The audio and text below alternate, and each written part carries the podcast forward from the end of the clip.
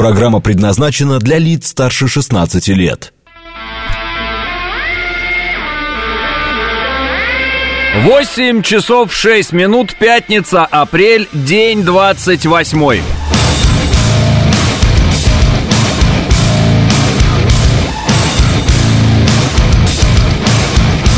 Это радио «Говорит Москва» в студии Алексей Гудошников. Здравствуйте все!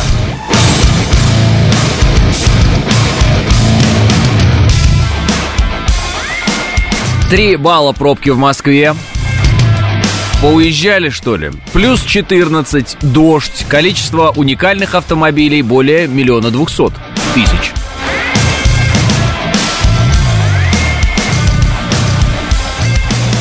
Доброе утро, хорошего эфира, пишет э, Нурик э, в, э, в России. Что, а Бирлинг пишет привет, любимый, но не ставит запятую.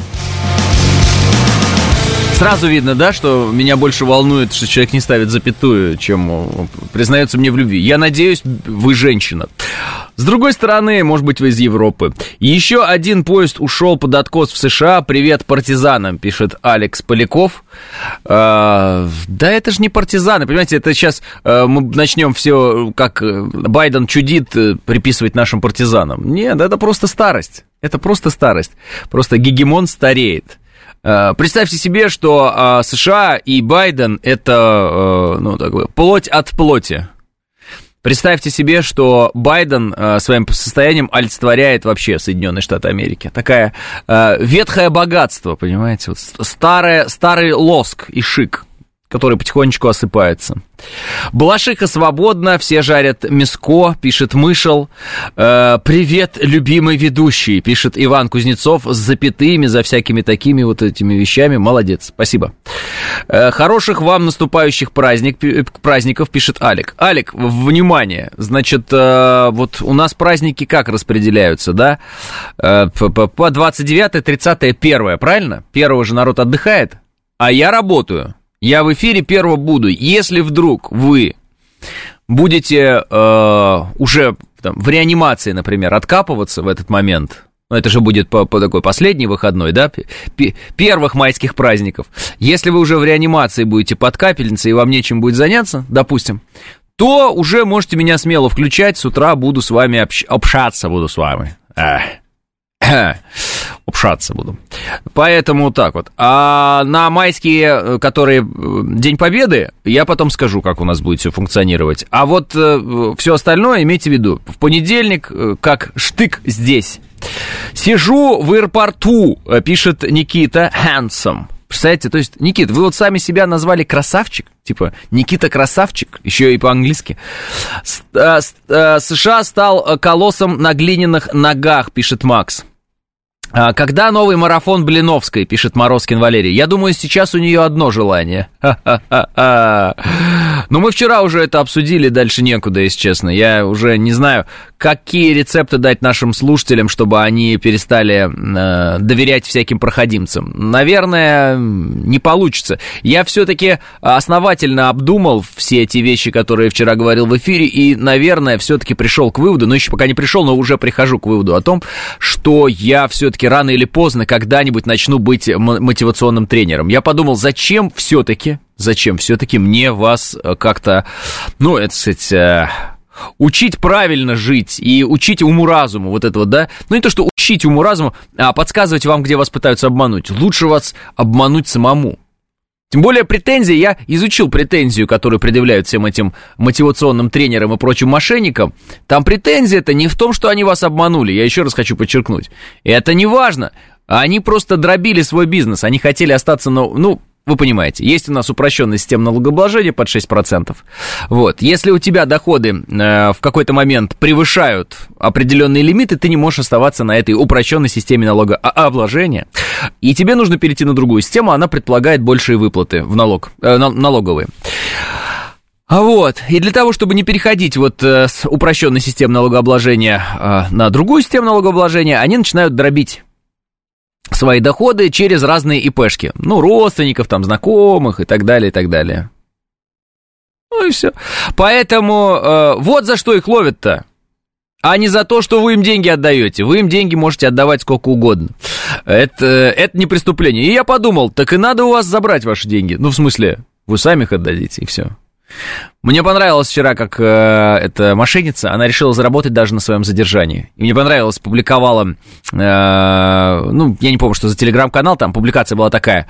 Блиновская решила заработать на своем задержании.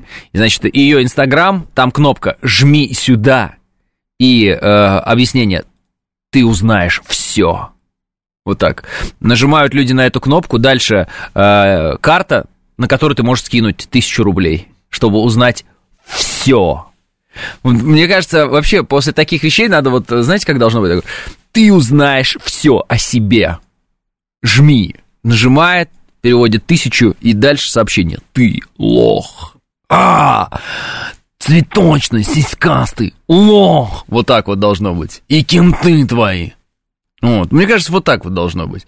Во всяком случае, это точно будет той самой правдой, которую этот человек должен узнать. Жадность очередного фраера сгубила, пишет Андрей Березин. Да, конечно, все, понимаете, в чем дело? Это очень важный момент. У нас все очень любят кричать про то, что депутаты у нас там э, печеные, моченые, вот эти вот яблоки моченые, ну вы поняли. А, у нас, э, значит, чиновники все такие плохие, казнокрады, вот. А блогеров мы очень сильно все любим, все эти семейные блоги, такие-ски. Значит, мне вчера историю рассказали, я вообще говорю, слушай, говорю, ну, обсуждал с людьми, которые в курсе, я говорю, так это надо же, говорю, по-простому делать, просто, ребят, слышь, что, а, бабки нужны, скиньте, вот так на карту, и все, вот просто вообще без объяснения, типа, слышь, хочу мотоцикл, скидывайте деньги. Мне говорят, ты думаешь, так не делают? Я говорю, нет. Ты что? И начинают примеры. А, показывают мне семейный блогер, Э, значит, которая э, хвастается, что у нее доход, ну, не, не такой большой э, в сравнении с, значит, 150 миллионов в год, она говорит, я подумала, мы хотим вот этот дом, но он очень дорогой, и я, попро- я прошу вас скидывать мне денег. Люди скидывают ей деньги, она купила дом себе. Да, да, такой прикол. Вот, и все. Ну, то есть мне показывают. Говорит, так что говорит, ты зря думаешь, что ты это первый придумал. Просто, просто берешь, выходишь и говоришь, а, ребят, давайте деньги мне. А, все. А что вы сидите? Я подумал, а почему нет? Вот так. И я подумал, а что я, может и мне так? Ребят, что я на работе здесь сижу, ты тут ковыряюсь, непонятно, давай деньги скидывай. И все. Вам все равно они не нужны, правильно? Вы же не знаете, как деньги тратить, правильно? Вот, взяли быстренько микрокредиты и мне спокойно перевели их, правильно? Деньги. Сами потом выплатили потихонечку. А вам зачем? А вам зачем? Вообще деньги развращают, правильно? Правильно. Вот, уже начинаю мотивационные речи свои.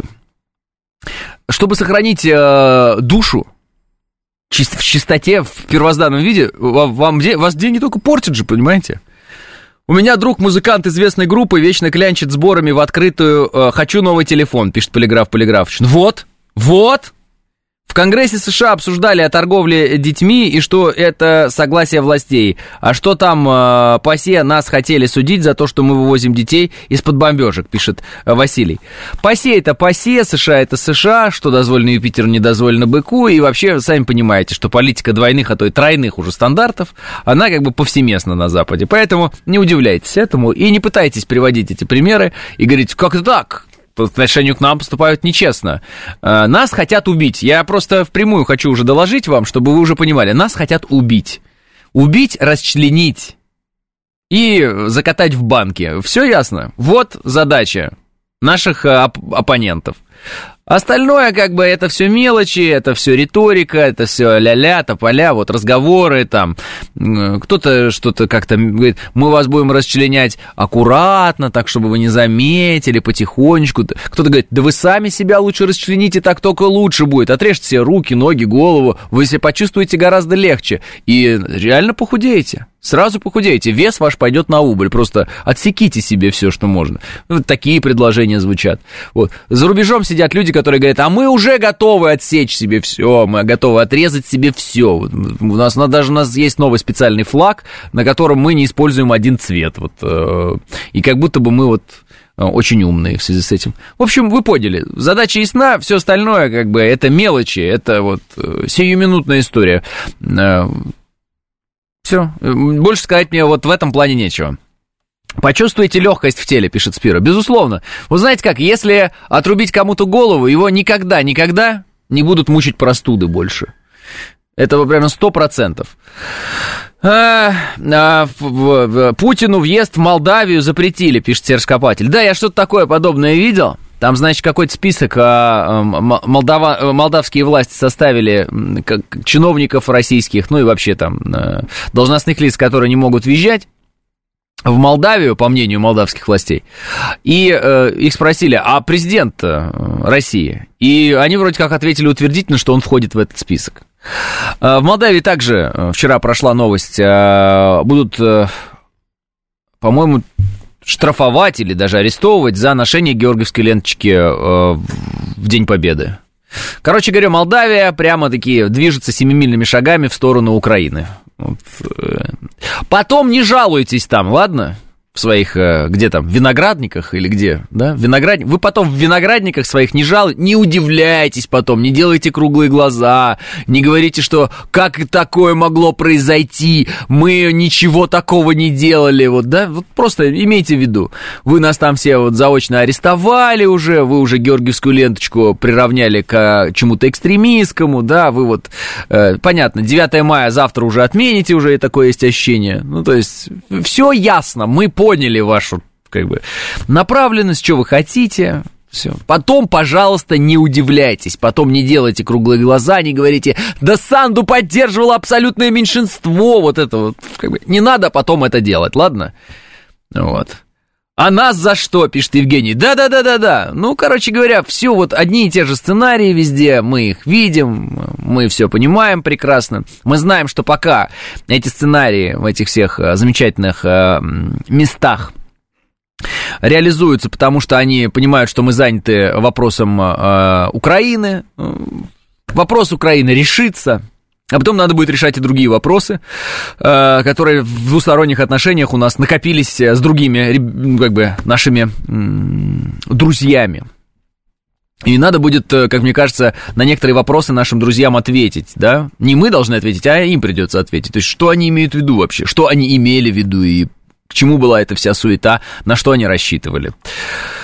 Э, Молдавия, она что еще существует? Разве это не Румыния, пишет Василий? Вот представьте себе. У нас тоже будут штрафовать за ношение ленточки, за неправильное ношение, пишет Григорий. Григорий, хватит это вот здесь э, из пустого в порожнее. Э, так с ленточкой у них давно, еще до Дона за нее брали, пишет Панк 13. Маски сброшенные, перекрыть Молдавии газ, пишет Серк. Нужно въезд российского газа туда тоже запретить, пишет Ан- э, Андрей Березин. Э, нужно не так, радиоэфиром вгонять людей в депрессию, а потом мотивационными тренингами из нее выдергивать. И так по кругу, пишет Василий. Э, так, хорошая реклама за миллиард. Теперь эту блогершу узнала вся страна. Еще узнала, что она действительно заработала огромное состояние. Да, Игорь В. Еще узнала, что она мошенница. Вот. И поэтому э, не очень это хорошая реклама. А вот до этого была хорошая. На всяких форумах, в том числе, насколько я понимаю, вполне себе там с э, участием властей она иной раз куда-то протискивалась в кино в какое-то. Поэтому, Игорь В., вы опоздали с обличительными речами. А, насчет газа согласен, все равно не платит, пишет Полиграф. А, молдавский газ на Украине в хранилищах, а, пишет Григорий. А еще узнали, что налоги нужно платить, пишет и он. Санды приходят и уходят, не согласен, пишет Эдмон. Э, да вот, знаете, как вам сказать, Санды приходят и уходят, вы говорите. А вот э, так еще можно было говорить, что Порошенко приходит и уходит, Зеленский приходит и уходит. Но видите же, не уходит. Вы же видите, не уходят. Потому что не Санды это никакие. А это те, кто за Сандами, за этими Порошенками и Зеленскими стоят. То, что Санду это наручная кукла, это мы прекрасно с вами понимаем. Что Санду от Зеленского не отличается, ну, практически ничем. А, ну, может быть, только там первичные половые признаки их отличают. А, да и то, кто знает. Мы же не заглядывали. Поэтому... А, вот и все, мы это прекрасно все понимаем. Все эти Тихановские, Санду, Гуайдо, Зеленские, все ясно, схема отработанная. Вот, поэтому, когда мы говорим приходят и уходят, э, ну, знаете.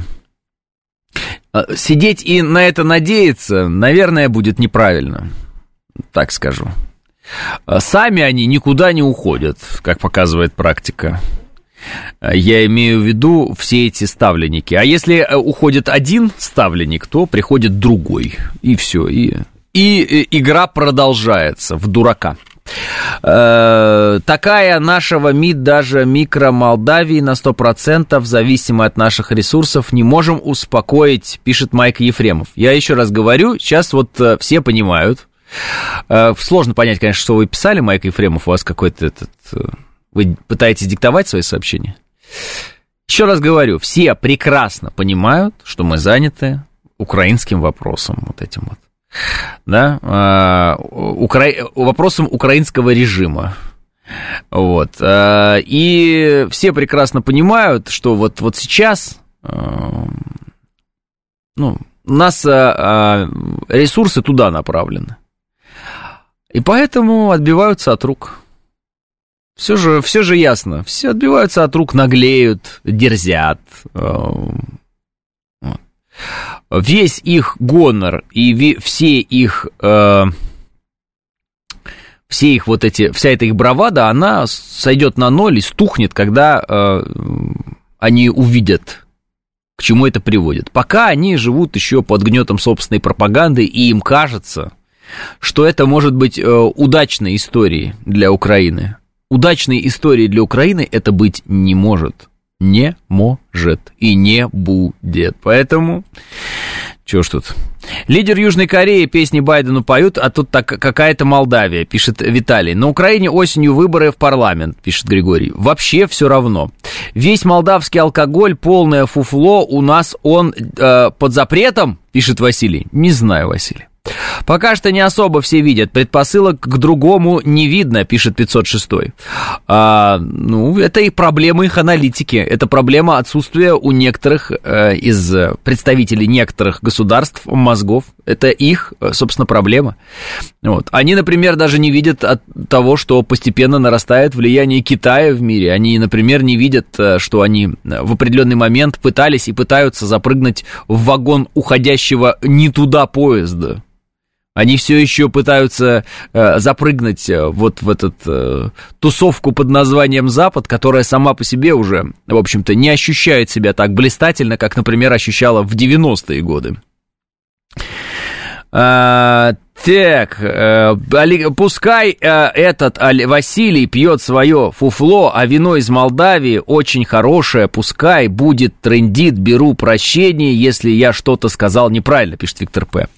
Да не, Виктор, все правильно, единственное, что непонятно, что сказали. А, ну, в общем, вы, наверное, молдавское вино покупаете, в этом смысл. А Василий, значит, не прав, и вот, все такое. Не знаю, я вообще не пью, поэтому мне все равно, какое там вино у кого или что еще, и хорошее оно или плохое. Наверное, у Франции замечательное вино, наверное.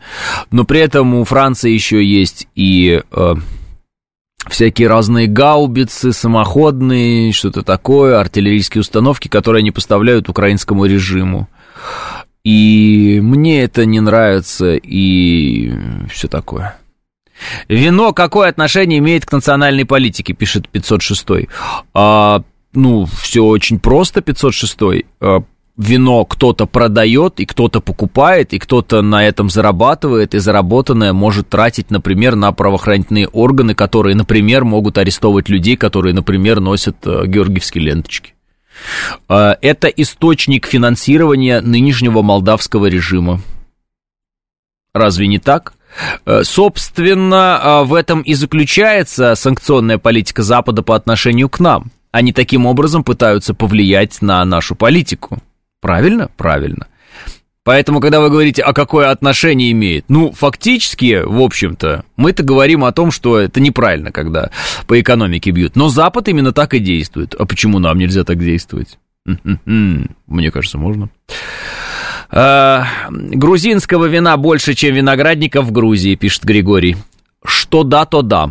Гагаузы не голосовали за Санду, 98% против, пишет Николай.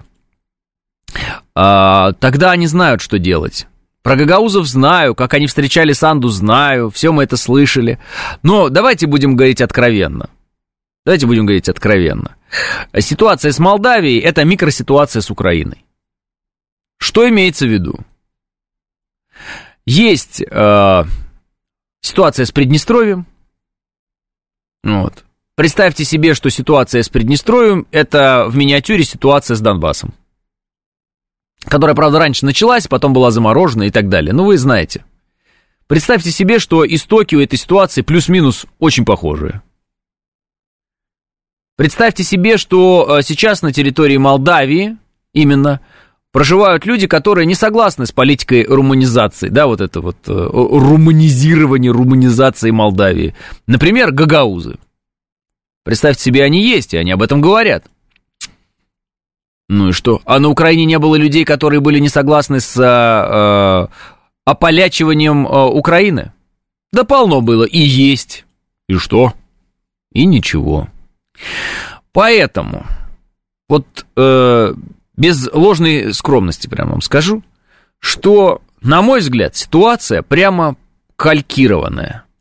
И Молдавия семимильными шагами пытается сейчас попасть в очень-очень плохую ситуацию для себя, и все это делается руками нынешних молдавских властей. При этом, конечно, часть молдавского народа, может быть очень большая, крайне этим недовольна – но это вряд ли изменит эти тенденции. Тенденции плохие. Ждать, что там что-то хорошее произойдет, я предлагаю этого не делать. В общем, я думаю, что это наивно так вот полагать, что а завтра вдруг Санду передумает. Нет, не передумает. Все. Готовьтесь, ребята, вот прям украинский сценарий вам. Вот тем более, что он фактически, этот сценарий, уже был реализован в определенный момент там, чуть раньше и в меньшем масштабе, и просто был заморожен в какой-то момент. Там и болгары что-то митинговали против НАТО, но толку-то, пишет 500, что, конечно, и болгары против, э, против НАТО выступали, и французы выходят, некоторые против НАТО выступают. Да что там, поляки уже выходят на главные площади своих городов, заявляя о том, что нужно остановить украинизацию Польши. Внимание! крупным капиталом, транснациональным, ну, либо давайте так, глобальным, крупным капиталом, капиталистам, вообще плевать на поляков, болгар, русских, американцев, британцев, э, что, кого придумаете, молдаван, да какая к черту разница? Вопрос идет о контроле. Контроле территории, контроле ресурсов в широком смысле этого слова. И все, и заработки. Это деньги. Это деньги. Больших дядек. И деньги очень большие. И терять их из-за каких-то там ваших рассказов о том, как вы любите свою родину там или что-то такое, это я сейчас к молдаванам сейчас обращаюсь, я там обращаюсь к полякам, к британцам, к американцам, к кому угодно вообще на земле обращаюсь. Эти люди терять деньги не будут ради вас. Они э, давно уже безродные космополиты. Давно, им вообще все равно. И когда кто-то говорит, вот, европейцы готовы сражаться до последнего украинца, Запад готов. Запад будет э, э, в топку бросать не только украинцев, а вообще всех, кого сможет, потому что Запад э, слишком обобщенное понятие. А вот когда ты говоришь крупный западный капитал, ты тут же понимаешь, что какой-то такой уж сильно высокодуховной привязки к какому-нибудь Джону из Техаса, которого можно просто достать, вооружить и кинуть в горнило войны. Ну, нету этого крупного капитала. Ну, нет, ну не плачет он по поводу Джона из Техаса. Джон из Техаса для него такой же расходный материал, как Иван из Воронежа. Какая к черту разница? Главное быть наверху, и главное руководить процессами, и на этом зарабатывать. Неужели это непонятно? Скажете, Леша, ты марксист? Я скажу, нет. 8.30 новости.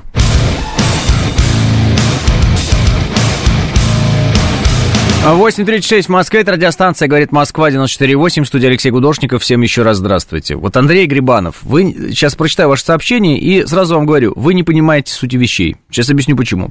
Вы пишете, если бы у вас дома стоял печатный станок, на котором вы бы могли печатать столько денег, сколько вам нужно, то вас бы интересовали деньги? Почему же вы так уверены, что они интересуют владельцев долларового печатного станка, которые также владеют печатным станком евро, иены и фунта, а также контролируют через центральные банки другие валюты? А, объясняю. Вы прямо сегодня можете дома взять и начать печатать деньги. Ну, сейчас некоторые не поймут меня, да? Ну вот вы берете прям э, лист бумаги, рисуете на нем деньги, разрезаете вот так вот, без всякого печатного станка. Ну, назовите это печатным станком. Или можете их отпечатать там, свои какие-то деньги. Грибановки печатаете вы. Потом вы с этими грибановками, условно говоря, ну, по закону это нельзя, но тем не менее, вот чисто гипотетически представьте, вы выходите и говорите, Лёш, а обменяй вот рубли на грибановки. Я говорю, э, вы свои грибановки себе, пожалуйста, знаете, куда э, сложите? Чем они обеспечены. Вот. И после этого э, как бы и возникает э, тот диалог и та мысль, о которой я говорю. Потому что печатать что угодно можно. А сделать так, чтобы это все покупали и на это все продавалось, вот основная задача. Поэтому деньги тех людей, которые печатают деньги, очень сильно интересуют.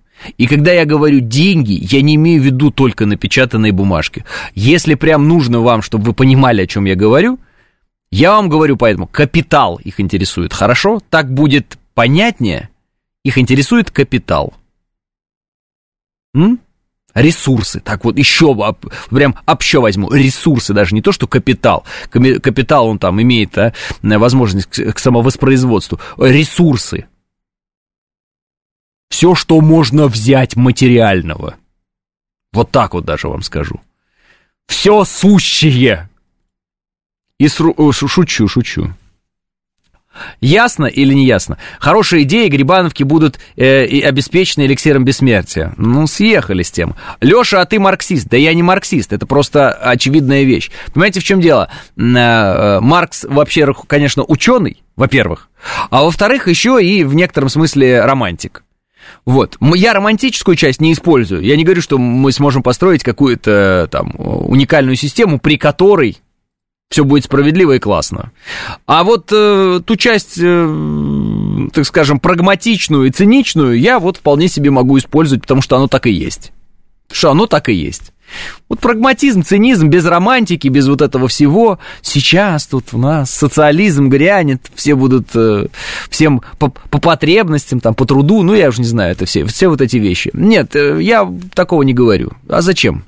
Потому что я пока, во всяком случае, в такие вещи просто не верю. Ну, как бы не верю, и все. Я считаю, что это неосуществимо. Может быть, э, я ошибаюсь, но я считаю, что это неосуществимо. А вот э, э, банальный вот этот разбор, да, такой жесткий, циничный, того, как все устроено, ну, это, пожалуйста, вот. Все очень точно и конкретно описано, причем очень давно. И всем все понятно. Э, у меня даже, э, что? У меня на даче растет картошка, это не значит, что мне картошка не нужна, пишет Григорий. Да-да-да, а поэтому э, нужны ли людям, которые имеют под своим контролем печатные станки денежные, эти деньги? Нужны, нужны, нужны. Иначе бы они эти печатные станки бы э, не имели в своем распоряжении, если им деньги не нужны. Зачем? Нужны, именно поэтому они это и контролируют. Вот эти микрогосударства, как гиены, кидаются на русского медведя. Дай бог, хватило сил задавить этих падальщиков, пишет кот Баюн. А, этих падальщиков задавят э, они сами, себя, в общем, задавят. Почему? Они выбрали, выбрали неправильную сторону. Они заняли э, сторону прошлого. Да-да-да. Они сейчас пытаются, они просто этого не понимают отчасти, они сегодня пытаются реанимировать труп под названием «Западная гегемония». Они сегодня пытаются изобразить, ну что, а, Америка молодая и бодрая, а она не бодрая. Она не бодрая, она Байден. Вот и все. И э, все уже понимают, куда мир, так сказать, идет, где что приросло, где новый центр, и все потихонечку начинают движение капиталов, вложения туда-сюда, смотреть, а куда, переводить денежку. Все это происходит, конечно, медленно, если брать относительно вот нашего такого, нашей жизни, да, нам кажется, что ничего и не происходит, может быть, но на самом деле происходит, все происходит, конечно. В Молдавии 3 миллиона населения, 800 а тысяч в России работают, еще больше в Европе. Ну и что? Про Молдавию скорее так, запрыгнуть в седло отходящей лошади. Шутку восприняли, поняли, но от этого трагедии меньше не будет э, человеческой. Трагедия-то она везде одинаковая всегда, понимаете, да? Когда обманули, новый центр такого же капитала, по сути, то есть ничего нового победы над капиталом старым для людей не делает, так? Пишет Сускосвик. Но если считать, что новый центр капитала такой же омерзительный, как и старый, то тогда, получается, ничего нового не делает. В, другом, э, в любом случае, переход от одного центра к другому центру или к многим центрам меняет, э, меняет положение многих государств, в этом процессе, это первое. И второе, открывает окно возможностей. В момент э, э, дряхления одного из центров, этот центр тоже теряет свои определенные силы на то, чтобы э, бороться вот с этим дряхлением. Ну, то есть сегодня американцы ведь тоже заняты Украиной. И вы видите, как вчерашние э, товарищи, друзья вроде бы такие, прям не разлей вода американские, вдруг начинают вступать в какие-то экономические организации, которые раньше они не могли вступить.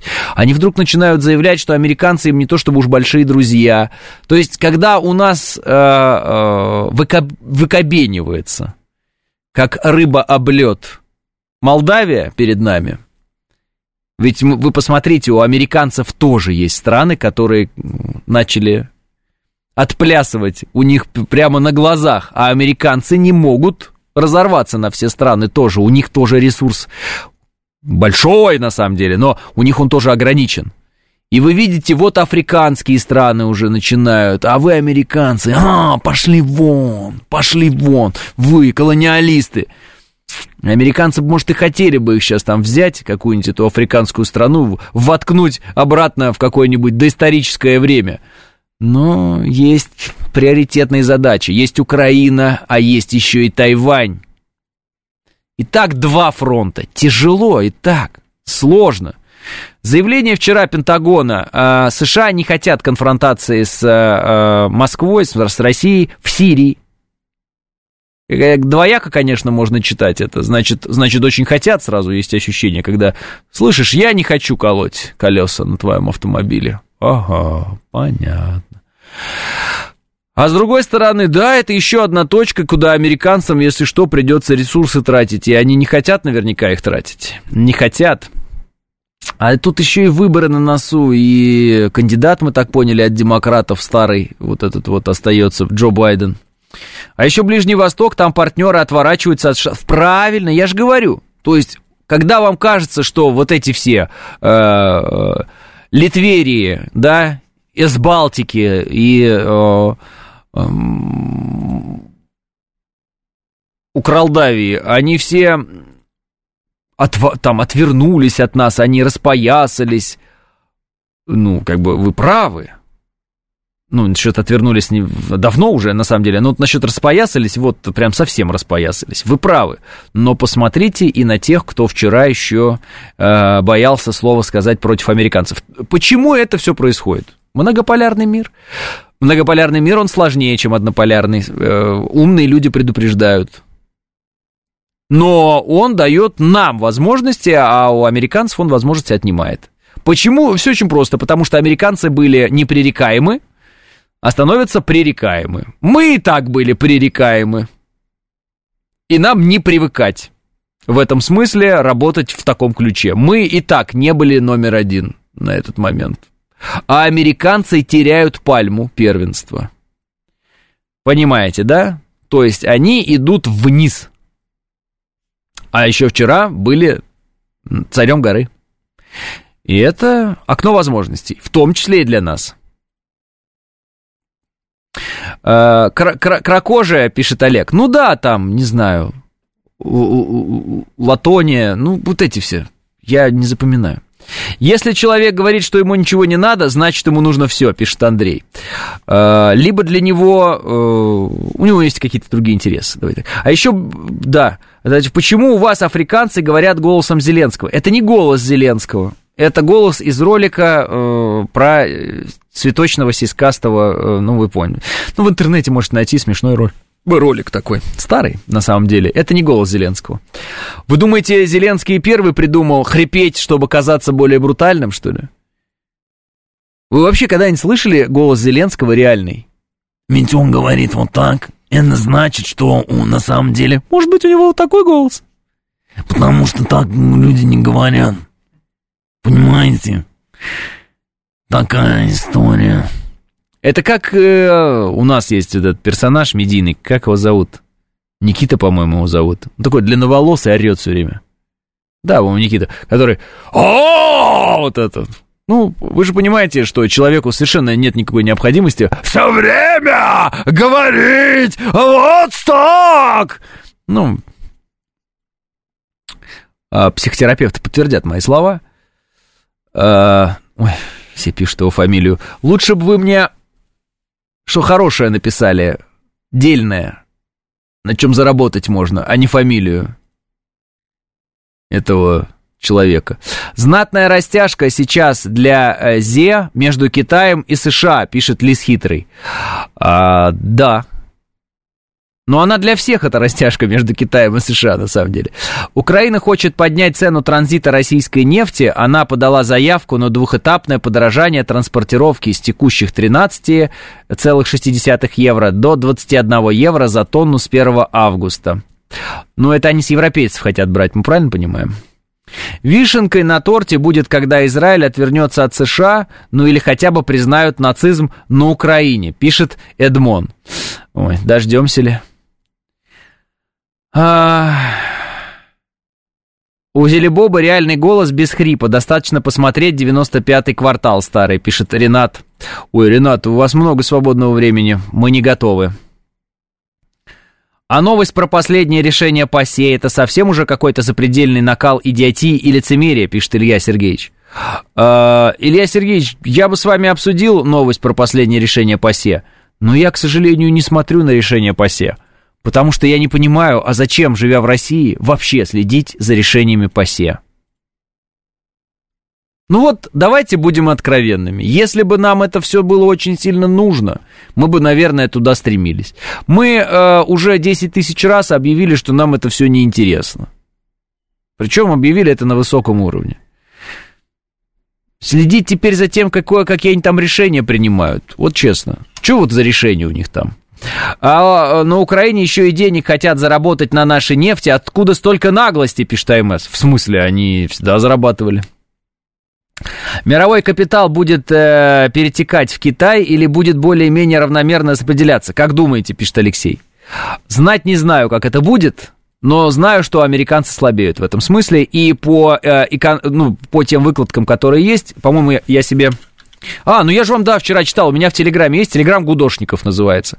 Можете найти, кто там, Bloomberg или Economist, не помню, выкладывал э, свой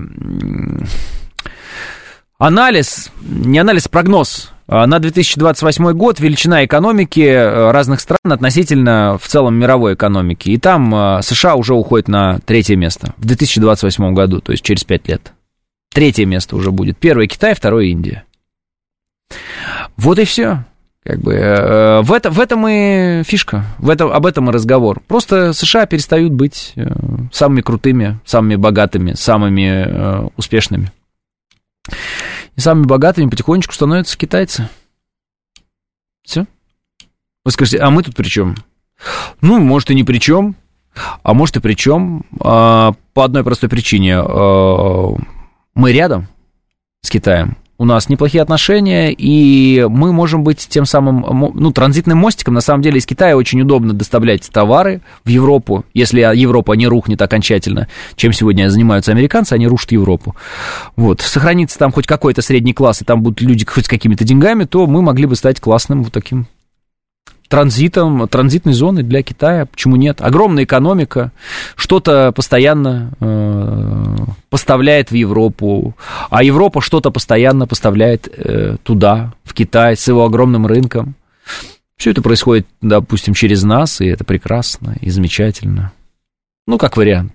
Как вариант просто вот одного из э, взаимодействий. Плюс, э, чем больше экономика, да, тем больше нужно ресурсов для поддержания этой экономики в том числе, да, и не только поддержания, но и развития. Но даже для поддержания все больше и больше ресурсов надо, разных. Газ, нефть, ну, мало ли, что еще нужно. Много чего нужно, а у нас ты есть. Вот. А плохо, что система не меняется. Были США, будет Китай, пишет Алексей. Так меняется, вы не понимаете просто, что Китай очень сильно отличается от США. И вот, например, я считаю, что белорусы действуют мудро, они понимают, что, как они расположены на карте. А Молдавия не понимает, как она расположена на карте. Молдавии кажется, что они соседи с США. Но я вынужден разочаровать. Молдаван, они не соседи с США. А Молдавия, конечно, хоть и называется Молдавией, и начинается на букву «М», но она не Мексика. Они не соседи США, все. Они наши соседи, молдаване. Скажите, ну подождите. Я скажу, да это вы подождите. Значит, молдаване наши соседи. Вот в чем дело. И до США им очень далеко. Даже не так, как до Китая. А до Китая вполне себе комфортно было бы. Почему нет? Вот Белорусы прекрасно видят свое положение на карте, прекрасно понимают, где реальные центры мира, и что никакой там Германии уже в ближайшие годы не пахнет. И что э, размер экономики немецкой э, в 2028 году будет, в общем-то, уже достаточно скромный. Они это просто видят, они это считают, белорусы красавчики, все правильно делают, все. Они будут поближе к Китаю, по, просто посильнее к нам прижмутся белорусы и все а мы рядышком с Китаем. А белорусы чуть-чуть посильнее к нам прижмутся, обнимут нас и скажут, а мы здесь тоже. Мы скажем, конечно, мы всегда рядом, и все. У нас нет общей границы с Молдавией. Григорий, Григорий. А, да-да. А, Китай заслужил первое место, они много работают. Молодецы, пишет Эльза. Да, а, а вот казахи не видят, похоже, пишет Лис Хитрый. А, с казахами ситуация интересная, я согласен. А, но я думаю, что они прекрасно понимают, что они наши соседи, и они соседи Китая. Просто у казахов может быть еще и такая мысль. Не только Россия может быть транзитером, но ведь и мы можем, думают казахи. Например, и ведь справедливо, дорогие товарищи, думают в этом смысле казахи. Вот. Я бы не стал воспринимать Казахстан линейно в этом смысле и думать, что они там очень сильно любят американцев. Я думаю, они отдают себе отчет, что рядом с ними две э, есть силы. Вот. И они прекрасно понимают, что есть Китай с его огромной экономикой и всеми делами. Они знают, что у них есть рядом Россия, они знают выгоды, удобства, которые несут эти соседства, опасности, которые могут быть, если плохо себя вести, и все такое. Они все это понимают. Вот. При этом они еще и э, как бы, ведут роль вот такого, ну, взяли на себя роль э, Белоруссии в 2015 году, назовем это так. Ну, мне приятно думать, что вот происходит именно это. Если происходит что-то другое, очень жаль. Захотят ли американцы поджечь Казахстан? Обязательно. Хотят сейчас, хотели раньше, будут пытаться. Знают ли об этом власти Казахстана? Будем надеяться, что знают. Думают ли и знают об этом власти Китая и э, России? Я думаю, что думают, я думаю, что знают. Будут ли противодействовать? Надеюсь, будут. Почему выгодно было бы поджечь Казахстан американцам? Ну, потому что это сразу нагадить и Китаю, и России одновременно. Это вообще прекрасная идея поджечь Казахстан. Ну, для американцев. Для китайцев плохая, для нас тоже плохая. У нас с Казахстаном граница просто огромная. Нам поджигать Казахстан никак не надо. Нам надо, чтобы Казахстан был спокойным, мирным, замечательным государством с крепкими границами с той стороны подальше от нас, где вот и все, и, и будет хорошо, это называется. Казахстан владеет 80% мировых запасов урана, без присмотра не останется. И это тоже правда. Э, надо еще посмотреть глобус Молдавии. Может, они и соседи с США, пишет Абилив Акинфлаев. Это правда. Э, казахи скорее демонстрируют турецкую модель поведения. Ну, есть вообще идеи пантюркизма и всяческие вот такие вот штучки, поэтому вы это тоже должны учитывать. И когда в Казахстане переходили на латиницу, я, конечно, это не приветствую, и я считаю, что это неправильно. Но когда они переходили на латиницу, они на эту латиницу, как я думаю, переходили все-таки не потому, что они очень любят американцев, а именно потому, что есть э, страны, такие, например, как Турция, которая, в общем-то, в, в написании слов тоже использует латиницу. То есть они в этом смысле ориентируются вряд ли там, на Британию или на кого-то еще. Вот. Здесь скорее речь идет о вот каком-то таком, возможно, там, пантюркизме или чем-то, чем-то э, ну, что-то подобное. Поэтому, да, возможно, вот мы наблюдаем именно такого рода поведение, и нас это может там не устраивать, потому что мы э, традиционно считаем Казахстан очень близким нам, вот. Э, но, может быть, э, э, наше ощущение близости и ощущение близости там по отношению к нам, оно разное, так скажем. Может быть, мы в некотором смысле преувеличиваем эту близость. Ну, я имею в виду, как вот Привыкли мы. Я еще раз хочу повторить одну вещь, которая когда-то мне пришла в голову. Э, советскому, э, всем жителям Советского Союза, да, всем гражданам Советского Союза в определенный момент сказали, что они советский народ. Но в основном в эту историю с советским народом поверил только русский народ. Вот мне кажется, э, распад Советского Союза это во многом, ну и последствия, которые мы наблюдали в разных постсоветских республиках, это доказали. Э, то есть была идея создать э, ну, новую, такое, скажем, наднаци... можно так сказать, наднациональную народность некую, или как это, не знаю. Вот советский человек, и больше всего эта идея прижилась э, в России. А, и меньше всего она прижилась, э, ну, я не знаю, где, в каких конкретно республиках. Ну, в общем, в республиках она прижилась гораздо меньше. Все-таки вот это вот э, разгул национализма, который начался после распада Советского Союза, скорее подтверждает вот эти мои мысли. Потому что, собственно, основываясь на этих э, идеях, вот то, то, что я видел, да, я, я пришел к этим выводам. А, интернациональная политика была. Да, политика была интернациональная, но, видимо, может быть, мало времени прошло с тех пор, э, как образовался Советский Союз, и политика этого там в некотором смысле реализовывалась. Может быть, не дала она плодов нужных, может быть, что-то неправильно было сделано, но в итоге вот э, разговор о том, что я советский человек, я там не, не, не, не пятый, не десятый, а именно советский человек, э, я вот такого практически нигде, кроме как в России, не слышал. То есть все-таки вот мы больше всех э, поверили в то, что все, вот пора как бы немножечко э, скинуть с корабля современности какие-то старые догмы и вот со светлым взором в будущее идти. Э, оказалось, что, может быть, мы торопили события. Возможно, разгул национализма спонсировался так же, как оранжевая революция. Обычные люди были советскими, пишет Анютка. Э, невозможно, а точно разгул национализма всегда спонсировался. Имейте в виду, точно так же, как оранжевая революция. Именно потому, что для тех самых, как вы сказали, оранжевых революций, назовем цветные революции, потому что оранжевая революция – это 2004 год, Украина. Вот, цветные революции. Э, они всегда основываются, э, ну, костяк их, это вот э, люди радикально настроенные. Обычно радикализм процветает в определенных средах, вот, максимально, да, там, в религиозной среде это может происходить, в национальной среде это может происходить. Главное найти людей, агрессивно настроенных, и проспонсировать их деятельность. А дальше эти плоды этого нехорошего дерева, они будут. 9.00 новости. Программа предназначена для лиц старше 16 лет.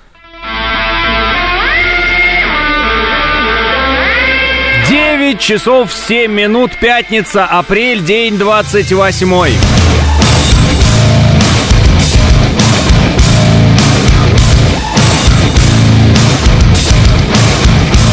Это радио «Говорит Москва» в студии Алексей Гудошников. Здравствуйте всем!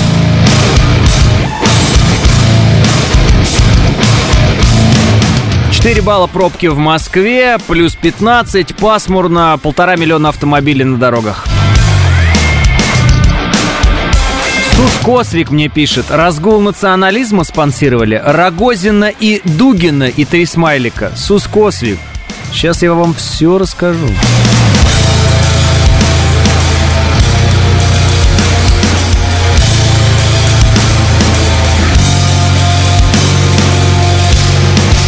Итак, внимание, э, по поводу Рогозина. Убрали уже Рогозина вам с э, руководящих должностей, чтобы вы уже успокоились. Э, я по этому поводу нисколько не печалился. Это первое. Второе. Дугин никогда не занимал э, никаких должностей, насколько я понимаю, вообще, и поэтому говорить о том, что он там как-то формирует повестку, это вообще будет, было бы, наверное, неправильно.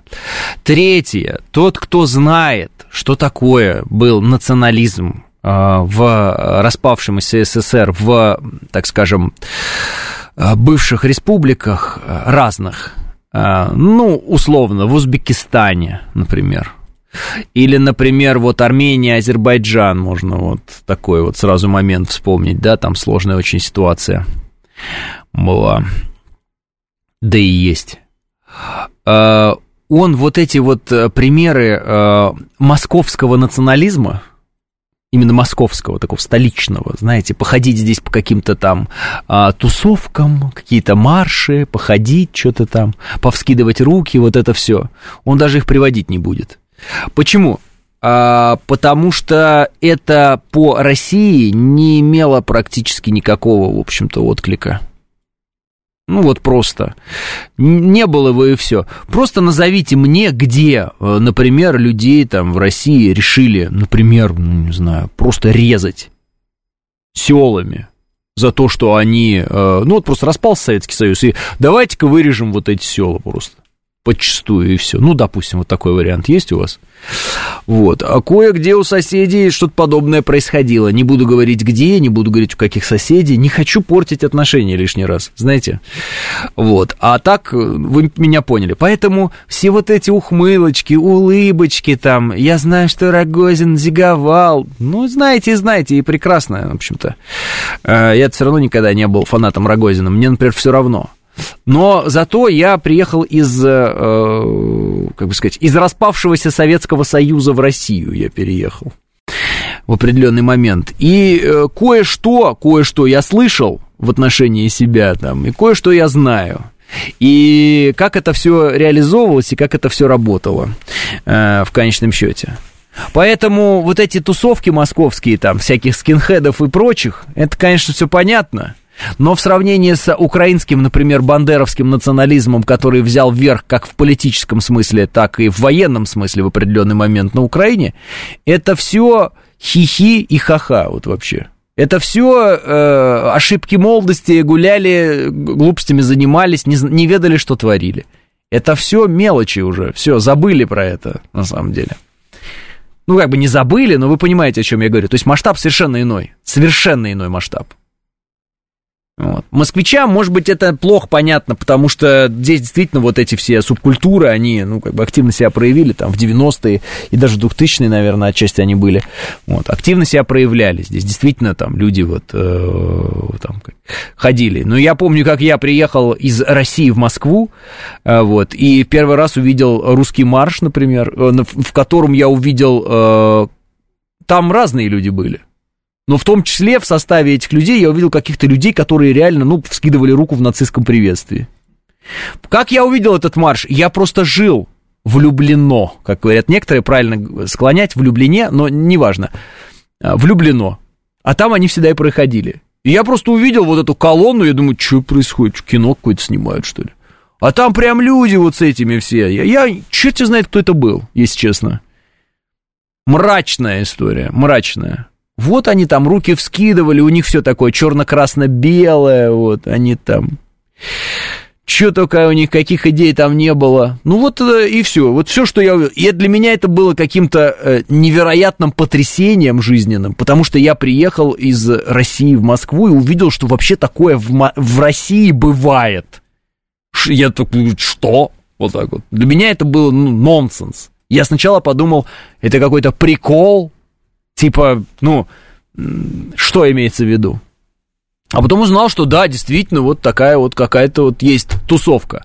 Кстати, часть этой тусовки, обратите внимание, э, довольно быстро перекочевала после 2014 года на Украину, потому что они там получили хорошее финансирование и так далее. И если вот помните, была э, вот эта вот э, диверсионная вылазка у них, по-моему, на Брянщину же, да, они пытались, вылазку эту делали. Вот, как раз это вот из тех, из, из нацистов. Вот. Все эти э, кореша тесака, назовем их так, мягко говоря. А, русский марш в, в Люблине возглавлял Марк Израилевич Гальперин. Какие нацисты, вы чего, пишет волосатая статуя. Да, Зеленский еврей. Какой Азов? Вы чего?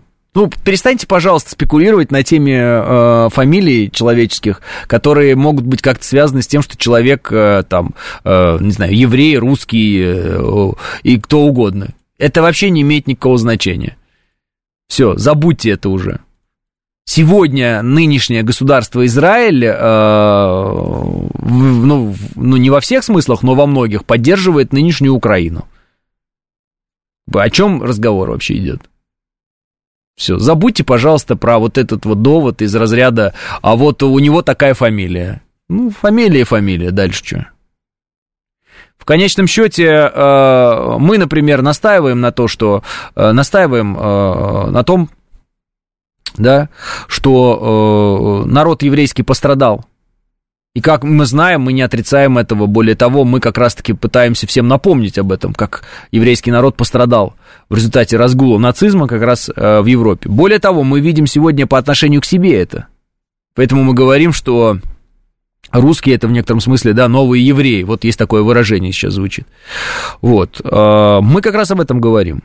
Э, и я еще раз хочу сказать, что мы от нацизма пострадали очень серьезно. У нас 27 миллионов жизней наших граждан в борьбе с нацизмом э, мы потеряли. 27 миллионов жертва. Великая Отечественная война. Вот. Сейчас мы, правда, видим, что некоторые из родственников тех, э, кто погиб на этой войне, они сегодня сносят памятники этим людям. На Украине, там, в Прибалтике и так далее. А, поэтому мы и говорим, что, что это, ну, это сатанизм просто с той стороны, по-другому это они плюют в могилы своих отцов, ну там и дедов, ну как вы тут говорите с ними, кто они такие вообще? фактически. Поэтому э, вот эти вот привязки к фамилиям, ну вот вот Коломойский, и чё?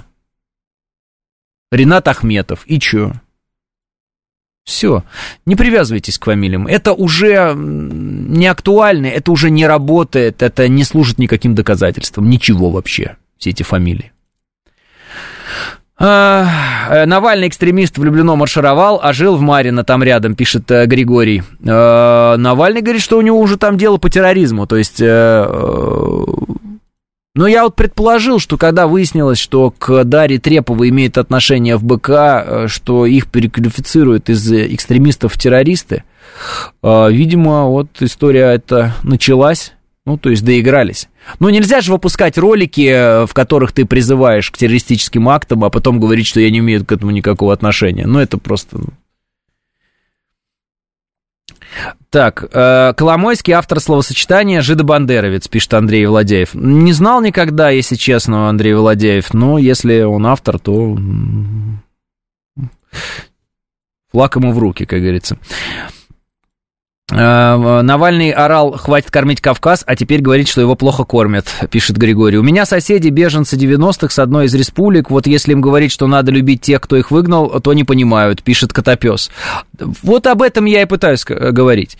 Э, просто я выбираю тщательно слова для того, чтобы не э, породить новые э, негодования и конфликты между людьми, а объяснить э, причину старых и масштабы в разных странах, и э, сказать о том, что так быть не должно, и нам надо с этим на самом деле бороться. Всем вместе, на самом деле. То есть наша задача это как раз-таки этого не допускать. Э, либо это будут бесчисленное, бесчисленное множество Украин. Вот посмотрите, вот сегодняшняя Украина, это вот э, то, во что может каждый из нас превратиться. Реально, я именно так считаю про Украину. Это каждый из нас, если нас обработать должным образом, если нам промыть мозги должным образом, может превратиться вот в современную Украину. Да, не думайте, что вас не могут так оболванить. Могут. И в этом и есть самая главная опасность. Думать, что вас не могут так оболванить. Могут. Поэтому дело серьезное, и э, думать, что там украинцы, они просто тупые, там, а мы умные, нас не оболванить, нет-нет. Нас точно так же оболванили, вопрос только в том, что у нас это не приобрело такого масштаба. Не приобрело. И это было купировано в определенный момент и прижато. Вот. А у них разгул пошел, и все. И, и, и, по сути, вот то, что мы видим сегодня, это вот результат закономерный. Будем считать, что Рогозин искупил вину, сняв очень хороший патриотичный фильм «Вызов». Мы посмотрели, правда понравилось, пишет Лана. А, я не думаю, что как-то искупается вина за вот эти вот нацистские приветствия. Вот если честно. И я никогда не смогу смириться с тем, что мне нужно, например, там как-то сказать, что это, ну, ничего такого страшного. Я считаю, что это недопустимые абсолютно вещи. Ни при каких раскладах. Вообще, ну это мое мнение, вот лично. Никому его не пытаюсь э, навязывать, э, но я считаю, что э, вот эти вещи, они в итоге приводят к тому, к чему пришла Украина. Вот. Мы, не хот... мы же не хотим стать э, э, неким подобием Украины, да, мощным, ядерным, но представляете, подобием Украины. Мощным ядерным подобием Украины. Кто-то хочет стать? Я, например, не хотел бы. Превращаться в мощную ядерную, большую, страшную Украину. Нет, я не хочу быть Украиной. Я э, не хочу быть таким человеком, который э, участвует в создании страны, похожей на нынешнюю Украину. Даже если эта страна будет ядерной, мощной и так далее, а не такой, как вот нынешняя Украина, там, поберушкой, которая бегает везде. Я, я не хочу. Я хочу, чтобы наша страна была э, другой. Не такой, как Украина. Нет. Меня не устроило бы, если бы мы были э, неким подобием Украины, при этом там, гегемоном. Нет, мне не нравится эта идея. Мне она кажется э, болезненной. И я думаю, что именно вот эти идеи и вот это неправильное восприятие себя Украину и довело до того, до чего довело.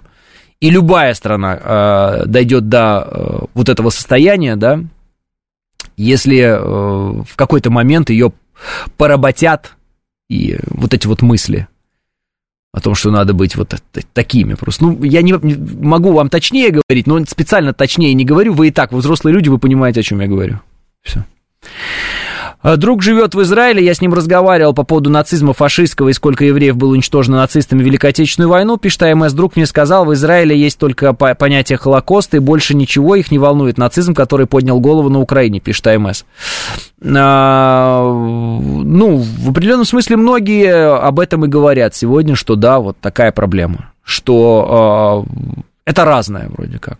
На мой взгляд, это не разное. Я думаю, что это одно и то же. Другое дело, что э, сейчас это несет угрозу конкретно нам. Да, то есть сегодня жертвой э, нацизма, неонацизма избран наш народ. Все. Э, поэтому какие-то народы думают, что они могут расслабиться. Нет, на самом деле это не так, потому что список всегда у нацистов будет расширяться по мере э, их э, увеличения их влияния. Другое дело, что увеличиваться влияние нацистов уже не будет, потому что мы их, э, мы их сразим. Но, но запомним, во всяком случае, тех, кто э, лицемерно жал руку им. Я считаю, что это тоже надо запомнить и просто так вот э, ну, не прощать. Да, за это надо будет повиниться некоторым и сказать, что да, так и так, ну, на самом деле было дело. Жали руку. Такая была конъюнктура, ну пусть хотя бы объяснятся, пусть хотя бы объяснят, почему они это делали, да. Просто так это с рук не должно сходить, на мой взгляд. Как связаны Рогозин, фильм «Вызов» и нацизм, пишет Андрон. Андрон, э, не заставляйте меня комментировать комментарии наших комментаторов, ладно? Э, я не знаю, что имеют в виду некоторые из наших э, слушателей, которые мне пишут. Я вот читаю и читаю, поэтому Прочитал вот и ваше сообщение. Там тихих интеллигентов одолели громкие селюки, а села, как, как и деревни, страшное место, если верить Кровостоку, пишет Лис Хитрый. Э, закрытие банковских счетов в Европе по национальному признаку уже есть. С этого и стартовало все в Германии. Покупка бизнеса у евреев э, по одной марке у нас просто отжимают активе, пишет Алексей Поляков. Эм, там первым делом ядерное оружие передадут США новые лидеры, пишет Денис. Так. Так первым, э, да, а, так первым делом ядерное оружие передадут США. Не совсем понимаю, кто кому должен передать ядерное оружие. А, а мы даже ихних э, Холокост со своей большой буквы Х согласились писать, пишет Смит. Смит, сейчас э, без всяких шуток скажу вам одну вещь. Потому что я вижу, что вы несколько там в саркастичном ключе настроены. Я к этому вопросу отношусь серьезно, и я считаю, что если кто-то оскотинился, это не повод оскотиниваться нам. Вот я так считаю, искренне. А, я еще раз повторю, я не хочу, чтобы мы превратились в некий э, там аналог Украины. Понимаете, о чем я? Не в том смысле, что э, мы станем Украиной, а в том смысле, что мы начнем быть такими, как они сегодня. Вот, я не хочу. Э, где-то я недавно услышал, вот меня, а, меня поразили слова Вучича, если честно.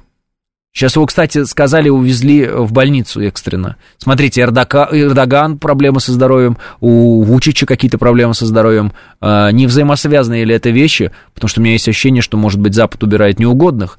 Конспирология отчасти, но вот я подумал. Так вот, меня поразили недавно слова Вучича. Или это не Вучич был, это был ми- министр, по-моему, иностранных дел. Ну, в общем, э, кто-то из высокопоставленных чиновников э, в Сербии. Слова звучат так. Они говорят, мы можем поменять нашу позицию по Украине, э, если, мол, э, Украина продолжит поддерживать Косово.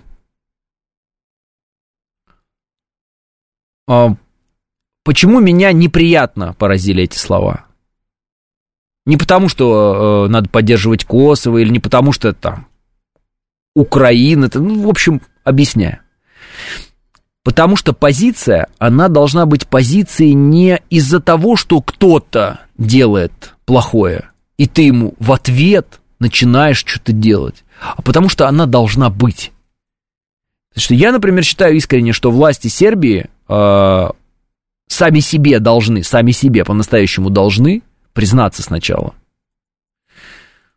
в том, что они хотят, а потом просто сказать, что мы поддерживаем Россию и все. И дальше нести этот крест. Ну, реально так. Вот я так считаю. Это было бы позиция, это было бы жестко, понятно, это было бы честно. А вот это, если вы это, то тогда мы это, мне вот это не понравилось это торговля какая-то. Мне это, ну, в общем, кажется неправильным. Нет в этом, что ли, чести или как?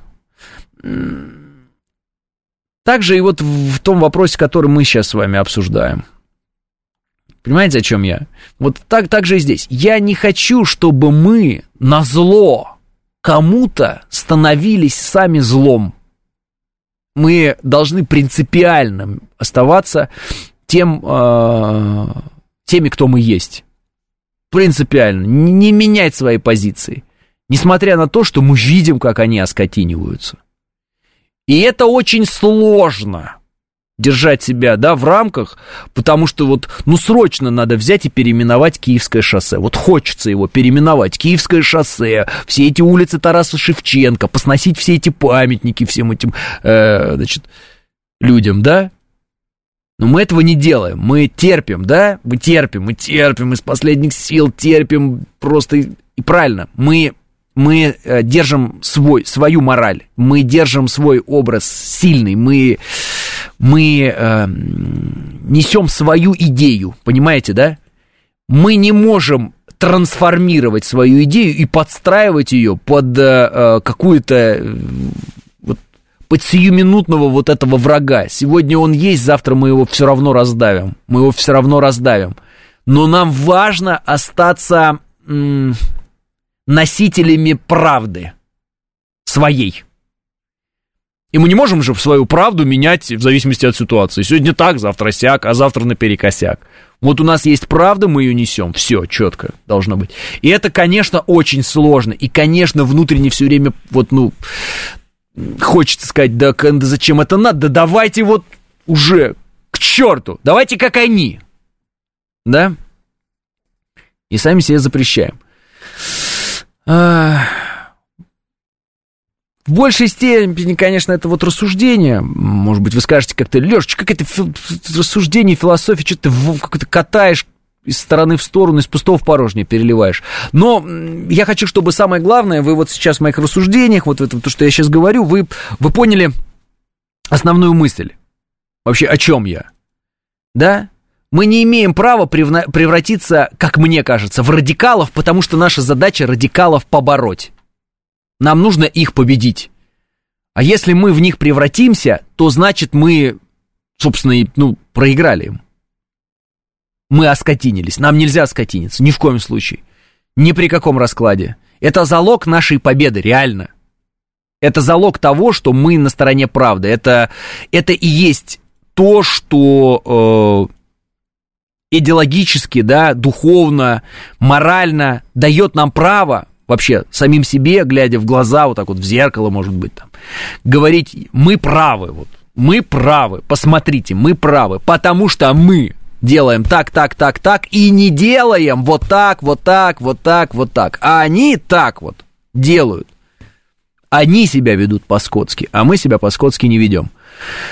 Вот. Правда, некоторые говорят, что так можно и проиграть, если э, строить из себя, да, но Тут что считать проигрышем, да? Что считать проигрышем? Потерять себя, потерять э, нутро свое, поддаться сиюминутному гневу такому, да, бесконечному, злобе, стать злом. Э, это разве победить? Нет. Вот какая сложная оказывается задача, о которой, может быть, мы раньше-то и не знали. Как и победить в прямом смысле на поле боя, и при этом победить, самое главное, морально, духовно победить, чтобы никаких вопросов к себе самому потом еще не возникало. Именно к себе самому. Это же важно тоже. Это важно, что ты смотришь в зеркало и сам себя не обманываешь. Вы понимаете, сегодня украинцы сами себя обманывают. И мы это видим, когда они говорят, у нас нет общей истории с Россией. Это обман да? Киев не русский город, обман. Одесса никакого отношения не имеет к русским, там, оркам и прочим. Обман. Они сами себя обманывают. Они врут себе в лицо, глядя. Вот. Давайте не будем себе, главное, врать. Даже начинать не стоит. А вот. Давайте будем и дальше следовать так, тому, тому, что мы вот...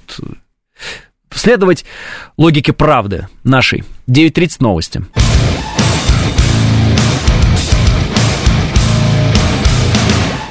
9.36 в Москве, это радиостанция «Говорит Москва», 94.8, студия Алексей Гудошников. Всем еще раз здравствуйте. Давайте э, немножко в курс событий вас веду, новостных.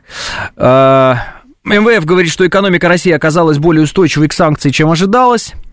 Арти публикует интересную информацию со ссылкой на РИА Новости. Говорят следующее. Около 20 высших украинских и зарубежных офицеров ликвидированы вчера в результате ракетного удара по территории судостроительного завода в Николаеве.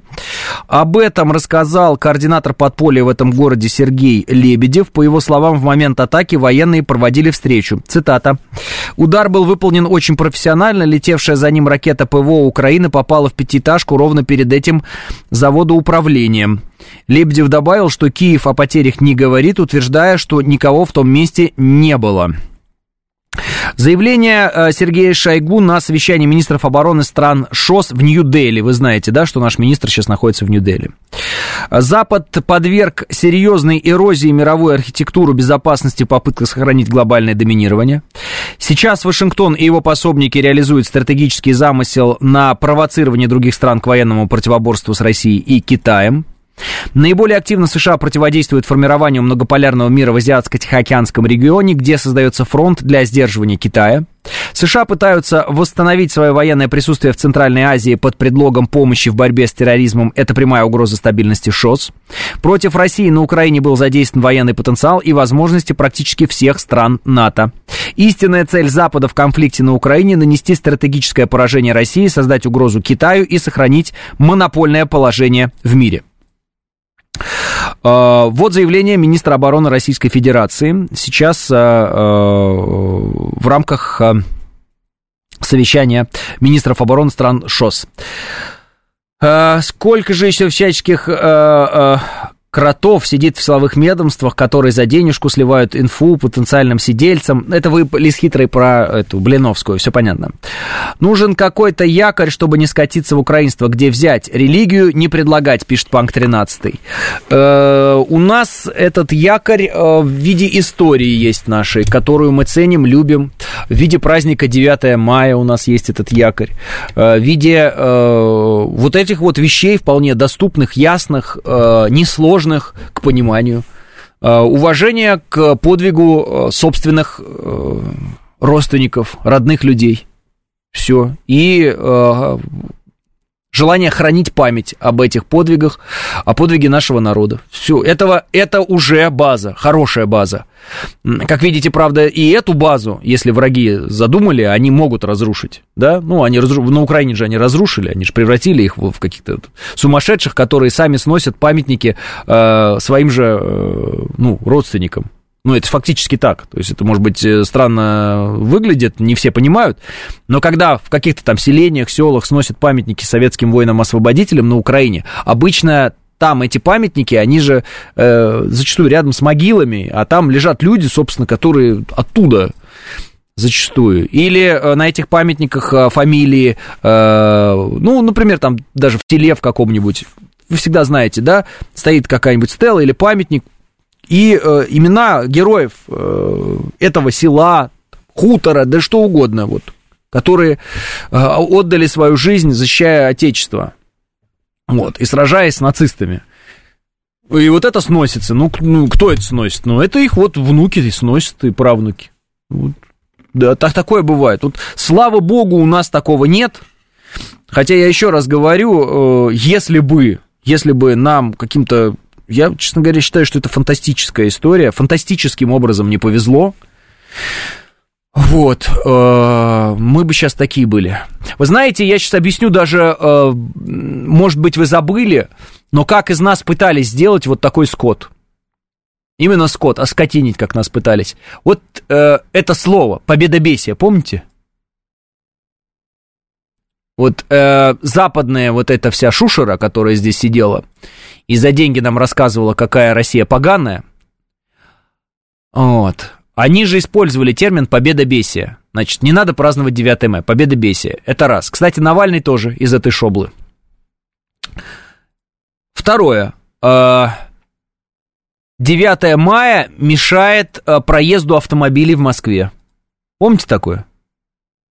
Вот сейчас вы видите эти разговоры? Вот репетиции парадов, еще что-то. Вот видите, чтобы кто-нибудь обсуждал, что репетиция парада мешает ему на машине поехать на работу. Вы видите эти разговоры? Вот вчера были десятибальные пробки. И что? И ничего. Вы видите какие-то диалоги по этому поводу на телевидении, радио, еще где-то? Нет, знаете почему? Они все уехали. Все эти предатели нашей страны, реально предатели, которые здесь э, отжирали себе толстые хари в определенный момент. Они просто уехали, и все, и вопросов этих никто не задает. Никто не спрашивает, а нужно ли было блокада Ленинграда, может быть, надо было сдать Ленинград. Вот нет этих людей просто, они все в Грузии сейчас, в Израиле сейчас. Ну, куда смогли, туда и уехали, как бы. Но вы просто обратите на это внимание, в этом году никаких таких персонажей которые бы вещали откуда-то там про то, что День Победы не надо праздновать, их просто нет. Где они все? Уехали. Так это их так мало, что ли, было? Их всего было где-то 200 тысяч на всю страну размазано. Господи. Ну что, реально 200 тысяч на всю страну размазано, и столько вони было всегда от них? Что же это за вонючие такие люди? Как такое вообще возможно? Что же они так воняли-то сильно? То есть создавалось впечатление, что это какая-то очень серьезная масса людей. Так это, оказывается, абсолютно несерьезно вот, в, масштабах нашего государства. И все, и нам сразу полегчало всем. Реально, что ли? Но просто вспомните, как это было. Как нас превра... пытались оскотинить чтобы мы здесь, э, там, мне некомфортно доехать до работы. Жопу свою оторви, сядь в метро и доедешь до работы очень комфортно в эти дни. Жопу свою оторви, и все. Вот так вот. Э, и надо действовать. Внутренне себе говорить об этом. Но видите, нет этих разговоров, нет этих споров, нет никаких проблем. Оказывается, все это было вымышленно, придумано специально для нас. И здесь это муссировалось специальными людьми, специально каждый раз омрачая нам э, грядущий праздник, который нас объединяет и позволяет нам из поколения в поколение сохранять историческую память и не превращаться в современные вот украинцев, которые все забыли про подвиги своих же дедушек и бабушек. И попрали их могилы. Ну, представляете? Как это все элементарно. Так э, Россия от нас уехала, целых 200 тысяч, пишет Эдмон. Ну, даже там не 200, пускай некоторые говорят 500. Ну, допустим, всего-то 500 тысяч, и все, и это оказывается, и была проблема в этом. Вот просто вот эти 500 тысяч, которые все время ныли, что они там, им отмените то, отмените это, потому что мне мешает. Все, оказывается, нужно, чтобы было пара урбанистов отсюда уехала, и все сразу стало воздухом хорошо дышать, свободно стало и прекрасно. Что же они раньше-то не уехали? Зачем они здесь были нужны? Тем более, что они так страдали в нашей стране, проживая. Кстати, я внимания не обратил, хотя это, может, э, статья диск, дискредитации работает, пишет Панк 13. Может, Панк 13, но вы видите, что вы вот, вот сейчас, когда я вам это, об этом говорю, вы обратили внимание, что все, в этом году никаких вот этих вот э, все, каких-то там медийных обсуждений, что кому-то что-то мешает э, репетиция парада, их просто нет, этих обсуждений. Все, вот, вообще тишина. Почему? Ну, я лишь э, ответ у меня очень простой. Все те люди, которым это в Москве очень сильно мешало, они просто уехали из Москвы примерно год, полгода назад. И они забыли о том, что они привыкли свои жопы возить в автомобиле, и когда они свои жопы жирные возили по Москве, им мешал, мешала репетиция парада. Они просто забыли, что репетиции, они как были, так и есть. Просто их жопы сейчас в Израиле, Казахстане, э, в Грузии, они просто забыли.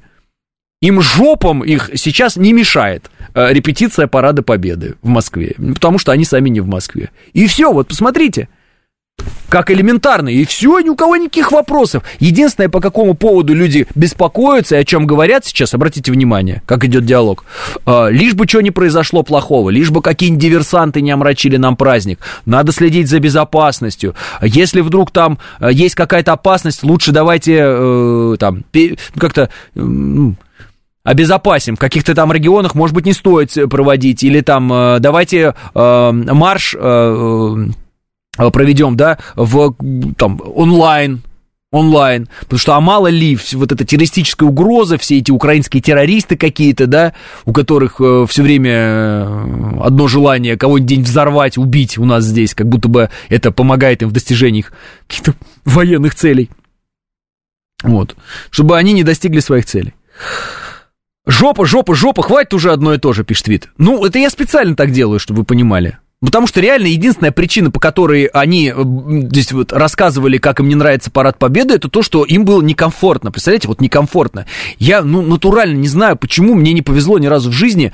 Я бы так хотел дать за трещину кому-нибудь из них, когда они это произносили. Но я никогда с ними не общался. Ну вот просто за трещину. Вот я просто представляю эту рожу, эту противную рожу, которая мне вообще-то некомфортно. Я стою Вылезай из своей машины, вылезай, давай, воспользуйся общественным транспортом. Ничего ты не обломишься. Не такая это великая потеря в твоей жизни пару дней прокатиться на общественном транспорте. Ничего, все нормально с тобой будет. Я обычно в деревне 9 хорошо, что есть репетиция парада, с удовольствием смотрю вживую, пишет Абеля Факинфлаев. Но вы видите же, что пропал вот этот вот весь актив, который э, все время это все критиковал. Пропали эти люди, которые нам втюхивали вот это вот омерзительное слово э, победа бесия. То есть как будто мы можно как-то оскотиниться, если ты празднуешь победу над нацизмом. Они нам пытались каким-то образом в голову вот это вот припаять, эту историю, что, мол, как-то можно, если ты празднуешь победу, оскотиниться. Наоборот, оскотиниться можно только когда ты забываешь о том, какой подвиг совершил наш народ, когда ты плюешь могилы отцов и дедов своих. Вот тогда и ты оскотиниваешься. Ну, как они это все выворачивали хитро, ты понимаешь? И все, просто одна радиостанция закрыта, один телеканал закрыт. Все! Сдуло ветром. Слушайте, конечно, к мобилизации частичной можно относиться по-разному, и там было много минусов, мы это прекрасно знаем, мы их обсуждали. Но есть и очевидный плюс. Вот эти все собрались и уехали. И видите, видите, воздух настолько очистился, что стало, вот дельфины вернулись в, Москву-реку. Шучу.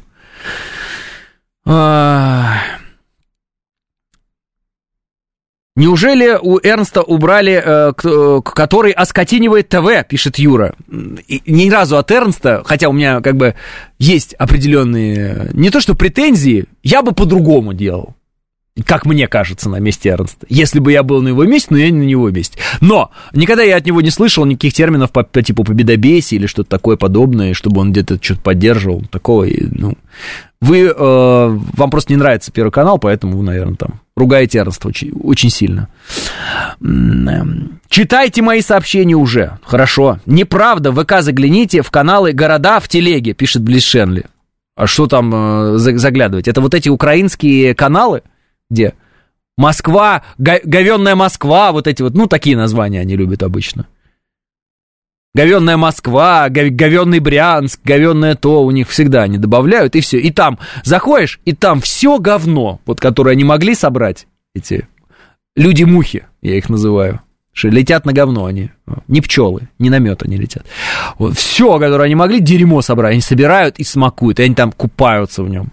Так пусть купаются. Пусть купаются дальше. Это они из-за рубежа уже вам эти телеграм-каналы ведут. Вы как раз, вы говорите, вы говорите, зайдите. Я вам как раз говорю, выходите из них. Выходите, забудьте о них, сотрите их и никогда больше не смотрите. Ну. А, а я соль адыгейскую люблю пишет ядерная ласточка. Это прекрасно. Вообще сейчас не до праздников всех. Э, э надо скорбить, пишет Алекс 99. Э, это я тоже 10 тысяч раз слышал, что не до праздников, что нельзя праздновать 9 э, мая. Значит, смотрите, что думаю по этому поводу. И думал, и думаю. Всегда есть место радости в жизни человека я пообщался с разными людьми, э, которые, допустим, даже с 2014 года уже сражаются в Донбассе за нас, за Россию, за всех за нас. То есть много лет. И я спрашивал у них, э, как бы вот, об их отношениях, об их ощущениях. Э, как у них жизнь протекает, радуются чему-то они, не радуются, бывают у них праздники. Они живут жизнь. И наоборот, когда у них есть свободное время, ну, увольнительное это называется, да? Увольнение. Ну, то есть отпуск, поняли, да, по-нашему отпуск. Когда у них отпуск, когда они с передовой едут э, домой, погулять, повеселиться, там, э, встретиться с любимыми людьми, с семьей, обняться, с друзьями пообщаться – они каждую секунду вот этой свободы, радости, спокойствия, э, повесе... желая... ну, возможности повеселиться, э, ни о чем плохом не думать, они используют, они дышат полной грудью. То есть они очень любят это время, им это очень нравится, и э, они хотят радоваться, и они хотят жить, эти люди, понимаете? Жить в широком смысле этого слова. Поэтому когда вы говорите, что надо постоянно быть в скорби, нет, это не так.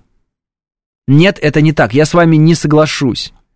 А, потому что наша задача еще и в том числе, как мне видится, состоит в том, чтобы морально, духовно и просто настроением поддерживать э, наших, где бы они ни были, в каком состоянии бы они ни находились. Если мы в скорби, если мы в отчаянии, если мы э, постоянно в, очень плохом состоянии, это ведь передается и э, нашим бойцам в том числе. Нет, мы не должны так делать, мне кажется. Мы должны их подбадривать, мы должны им хорошее настроение дарить, мы, им, мы должны э, с ними постоянно быть на контакте, мы постоянно им должны помогать, мы э, ни в коем случае не должны допускать э, уныния, чтобы уныние было у бойца. Как это возможно? Нет, мы наоборот должны их э, вдохновлять. Представляете? Ну, если боец э, знает, что у него дома э, люди все расстроенные, да, и люди все страдают, о чем он будет думать? Он будет постоянно думать про дом. Он постоянно будет думать, да как они, что, там у них, надо как-то помочь. Он будет рваться домой, чтобы помочь как-то своим, что-то вот успокоить их и так далее. Да не плачьте вы, да успокойтесь. Он будет выполнять ту работу, которую вы должны выполнять по отношению к нему. Психологическую, если так можно выразиться, да, духовную, нравственную, как хотите, так и называйте. Вы э, его опора, бойца. Мы тыл, мы тыл, мы все тыл мы их опора психологическая, понимаете, моральная. Вот. Они э, могут э, увидеть что-то, ну, они видят что-то ужасное абсолютно, да. Они видят ли, лицо войны ужасное. И, и мы тут еще давайте будем им добавлять. Нет, я считаю, что мы должны всячески работать над тем, чтобы э, улучшать им настроение, а не набрасывать еще туда своих каких-то проблем дополнительных. Ну, вот. Ну, это мое мнение, может быть, вы не согласны со мной, а может быть, вы и не поняли, например, о чем я говорю. Но наше дело э, уж точно не э, ныть вот, бойцам, у бойцов за спиной. Вот это вот нельзя делать, как мне кажется. А убийство друг друга это не радость, пишет Леша. А э, словоблудие, Леша, тоже не поощряется. Когда, Леша, вы э, э, один раз хотя бы пообщаетесь с э, нацистом украинским, тогда и будете рассказывать про друг друга и какое-то небывалое братство и любовь. Вот. Я, так получилось, общался. по, по работе вот с этими персонажами. Это Леша Мрак. Вы, Леша, себе представить, скорее всего, не можете, э, что такое, когда человек, глядя тебе в глаза, говорит, а я считаю, вас надо убивать. Да, и вы не люди. Да, вы не люди. Ну, какие вы люди? Вы русня, вы орки. Мы вас обязательно убьем, мы еще прока... Вот, вот прям в глаза лупит вам. Вы просто, Леша, такого никогда не видели. И вам, наверное, просто, Леш, так кажется. А так, конечно, убивать э, человек человека, когда убивает, это вообще грех, и это очень плохо. Это очень плохо. Вот. Но э, когда выступаете с этим заявлением, э, не забывайте еще, что все это э, как бы не с, просто взяло и свалилось на нас. Это имеются истоки у этого. Вот. И почему так происходило, мы как раз и пытаемся здесь объяснять. Иначе можно было также выходить и говорить, очень плохо, что советский воин-освободитель убивает нацистского там, вот этого там солдата какого-то. Это мальчик Коля выступает э, из Нового Уренгоя, выступает, где он там? В Рейхстаге он там выступал, в Бундестаге, не знаю, не помню уже. И я бы хотел извиниться перед теми солдатами вермаха, которые полегли в наших полях. Они не хотели воевать. Ну, прекрасно. Ну, если не хотели, так не воевали бы тогда. А... Тем, кто не понимают, рекомендую посмотреть фильм «Иди и смотри», особенно сцену в конце фильма под мостом. Там фашист все сказал, пишет 27-я планета. Хотите прикол? Черный. Приехал на Яблочково, взял талон, сижу, жду. Тут э, голос. Двухсотый кто? А оказывается, это мой талон. Решил, что это вызов, и вера окрепла еще больше, подписал контракт, дай бог, через год увидимся, и вспомнил эту черную шутку. Всем силы и веры, победа будет за нами, написал Борисыч. Борисыч э, крутой. Аплодисменту Борисычу. Мысленный, у нас просто нет студии, поэтому, Борисыч, аплодирую вам. Так э, э, не согласен я ни с этим, а с товарищем Сталиным. Гитлеры приходят и уходят, а немецкий народ остается нацистским. А разве нет? А откуда появляются Шольцы, Бербеки, фон дер пишет Эдмон. Ну, раз в сто лет что-то подобное происходит обычно, да. Так, э, так и с нашей страны украинцев расчеловечивают, пишет Настя. Настя, давайте я не буду просто дочитывать, скажу вам одну фамилию. Матвиенко. Э, какое расчеловечивание, каких украинцев у нас происходит. Почитайте фамилии э, у нас э, пресс-офицеров э, э, там Юг, да, например. Ну, просто посмотрите. Обратите внимание, начните обращать внимание на фамилии. Вот. Посмотрите на донецких. Еще вчера, э, ну, мы даже и спорить не собирались с тем, что, ну, не вчера, а там, 10 лет назад. Никто и не спорил, да, все это Украина, какие вопросы. Но вышли же нацисты и крикнули, что кто не скачет тут москали, москаляку на геляку.